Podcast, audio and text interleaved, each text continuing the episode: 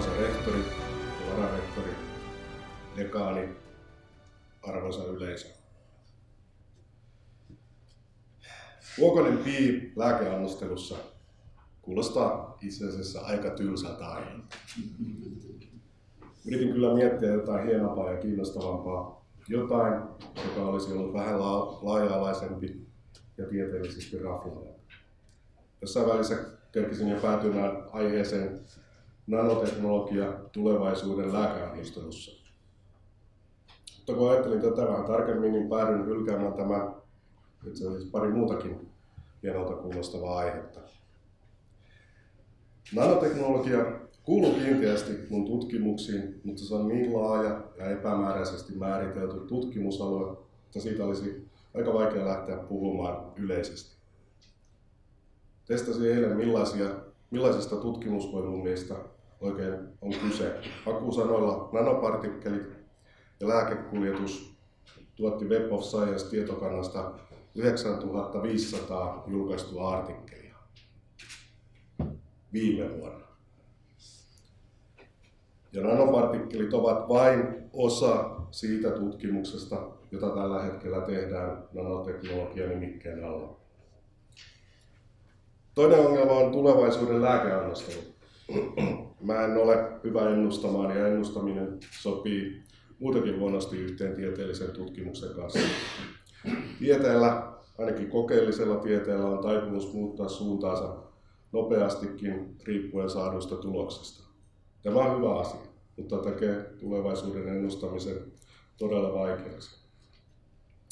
Varmasti tulevaisuudessa lääkehoito tullaan kohdentamaan tarkemmin sinne, missä tarvitaan, mutta sen enempää en halua lähteä tätä ennustamaan.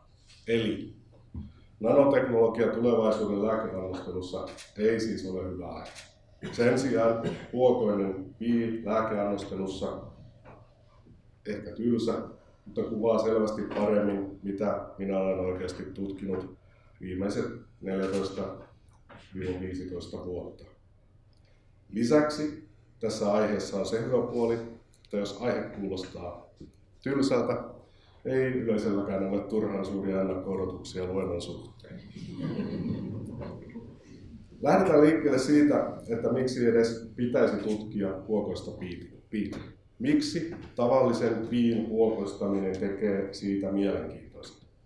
Teillä kaikilla on tällä hetkellä taskussa tai käsilaukussa tai jossain ää, piihin perustuvaa mikroelektroniikkaa, toivottavasti äänettömää. Oikeastaan se on nanokokoluokan elektroniikkaa nykyään. Mutta prosessoreissa ei kuitenkaan ole varsinaisesti nanoteknologiaa.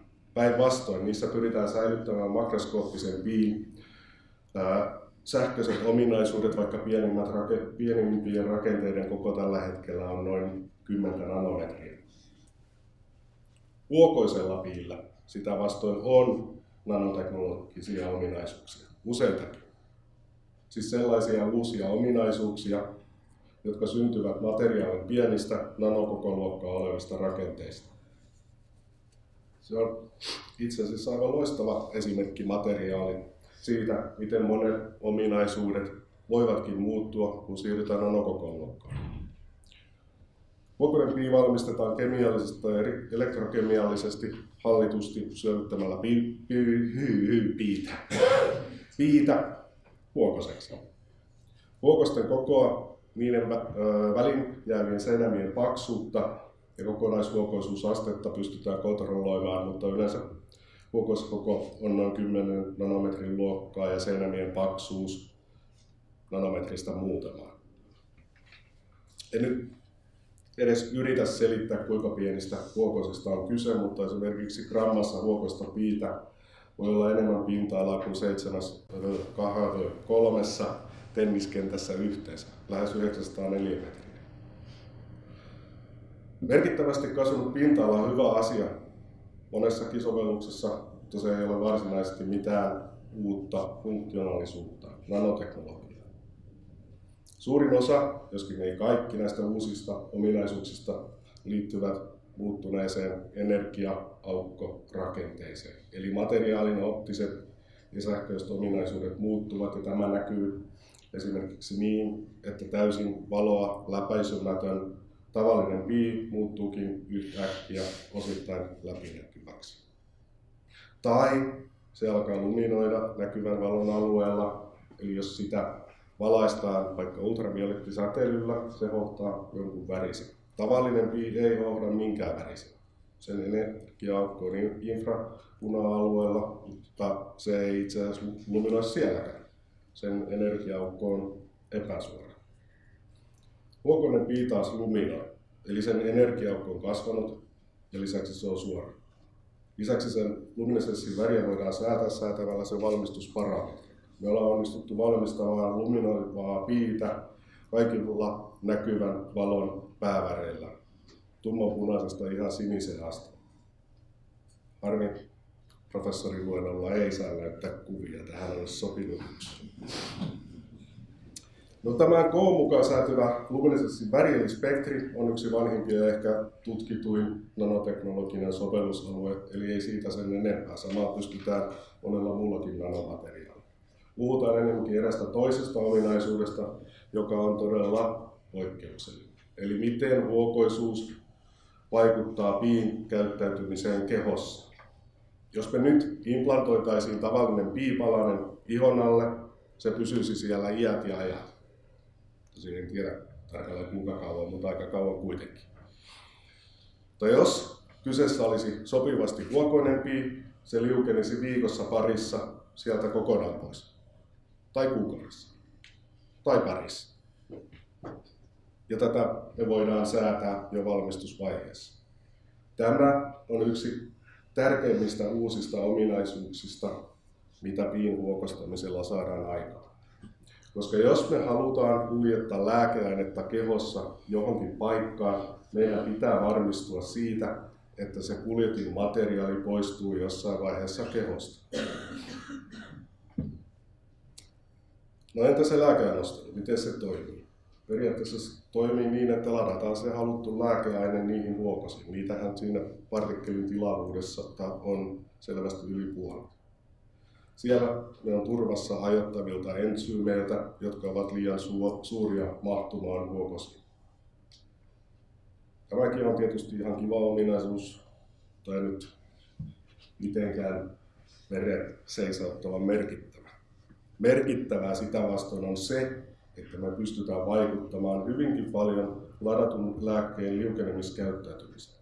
Jos valitaan sopiva pintakemia huokosten seinämille, lääkemolekyyli pysyy siihen seinämään takertuneena mieluummin kuin liukenee pois. Tällöin se vapautuu vasta, kun partikkeli liukenee ympäriltä. Ja siihenhän me voidaan taas vaikuttaa valmistusparametreilla. Tällä tavalla me saadaan hidas tasainen lääkkeen vapautuminen, joka voi kestää useita päiviä, mahdollisesti viikkoja, jopa kuukausia. Ja toisaalta, jos kyseessä on huonosti liukeneva lääke, jota nykyään valitettavasti melkein kaikki uudet lääkkeet ovat, me voidaan sopivalla huokoskoolla estää lääkeaineen kiteytyminen huokosessa. Eli tavallaan siirretään huokosempiin nanokokoluokan ominaisuuksia siihen ladattavaan lääkeaineeseen. Ja mikäli me saadaan estettyä se kiteytyminen, me yleensä saadaan parannettua lääkkeen liukenemisominaisuuksia todella merkittävästi. Parhaimmillaan me ollaan saatu kasvatettua liukenemisnopeutta 28-kertaiseksi. Eli siinä vaiheessa, kun huokosiin ladatusta lääkeaineesta on liuennut 99 prosenttia, ei ladatusta lääkkeestä on liuennut 3,5 prosenttia. Miettikää. 99 prosenttia versus 3,5 prosenttia. Ja tosiaan, se toimii näin päin. Pieniin 10 nanometrin huokosiin ladattu lääkeaine liukenee paljon paljon nopeammin kuin vastaava vapaana oleva lääke. Eli me voidaan samalla perusmateriaalilla hidastaa lääkeaineen vapautumista useita päiviä tai toisaalta nopeuttaa sitä merkittävästi tilanteesta riippuen. Mm. Nyt niillä kuulijoilla, ketkä ovat jaksaneet kuunnella luentoa tähän asti, herää kysymys, että missä tätä ihmemateriaalia nyt sitten on käytössä. Tutkijalle on tietenkin tuskasta nyt myöntää, että ei missään. Tähän kohtaan pitäisi lisätä vielä, mutta jääkö toisin. Mikäli huokosta piitä valmistettaisiin kaupallisesti sähkökemiallisella syövytyksellä mikroelektroniikan käyttöön tarkoitetuista piikiekoista, kuten nykyään tutkimuksessa tehdään, siitä tulisi niin kallista, että sitä voisi käyttää vain erittäin harvoihin ja tarkkaan valittuihin annossovelluksiin. Tämä on iso ongelma, joka pitää ratkaista. Ja tätäkin me tutkitaan parasta aikaa meidän laboratoriossa. Tosin nykyisestä hinnasta huolimatta ensimmäinen Huokosen piihin perustuva lääkeannostelusovellus voi tulla markkinoille jo ihan lähivuosina. Kyseessä on Onkosin-nimisen yrityksen kehittämä monifunktionaalinen mikropartikkeli, joka injektoidaan suoraan haimakasvaimeen. Partikkelilla kasvaimen viedään syöpälääkettä sekä radioaktiivista fosforia. Kyseessä on siis kemo- että paikalliseen radioterapiaan eli säteilyhoitoon samanaikaisesti kykenevä huokoisempiin mikropartikkeliin. Elämä siis mielenkiintoisia aikoja liittyen huokoisempiin lääkeannostelusovelluksiin. Haimakasvain on yksi, yksi vaikeimmin hoidettavista syövistä, joten toivotaan, että sen hoidon tehokkuutta pystytään huokosella piillä parantamaan tulevaisuudessa edes jonkin verran. Ja sitä ennen tarvitaan taas lisää tutkimusta. Hyvää ystävänpäivää uunille.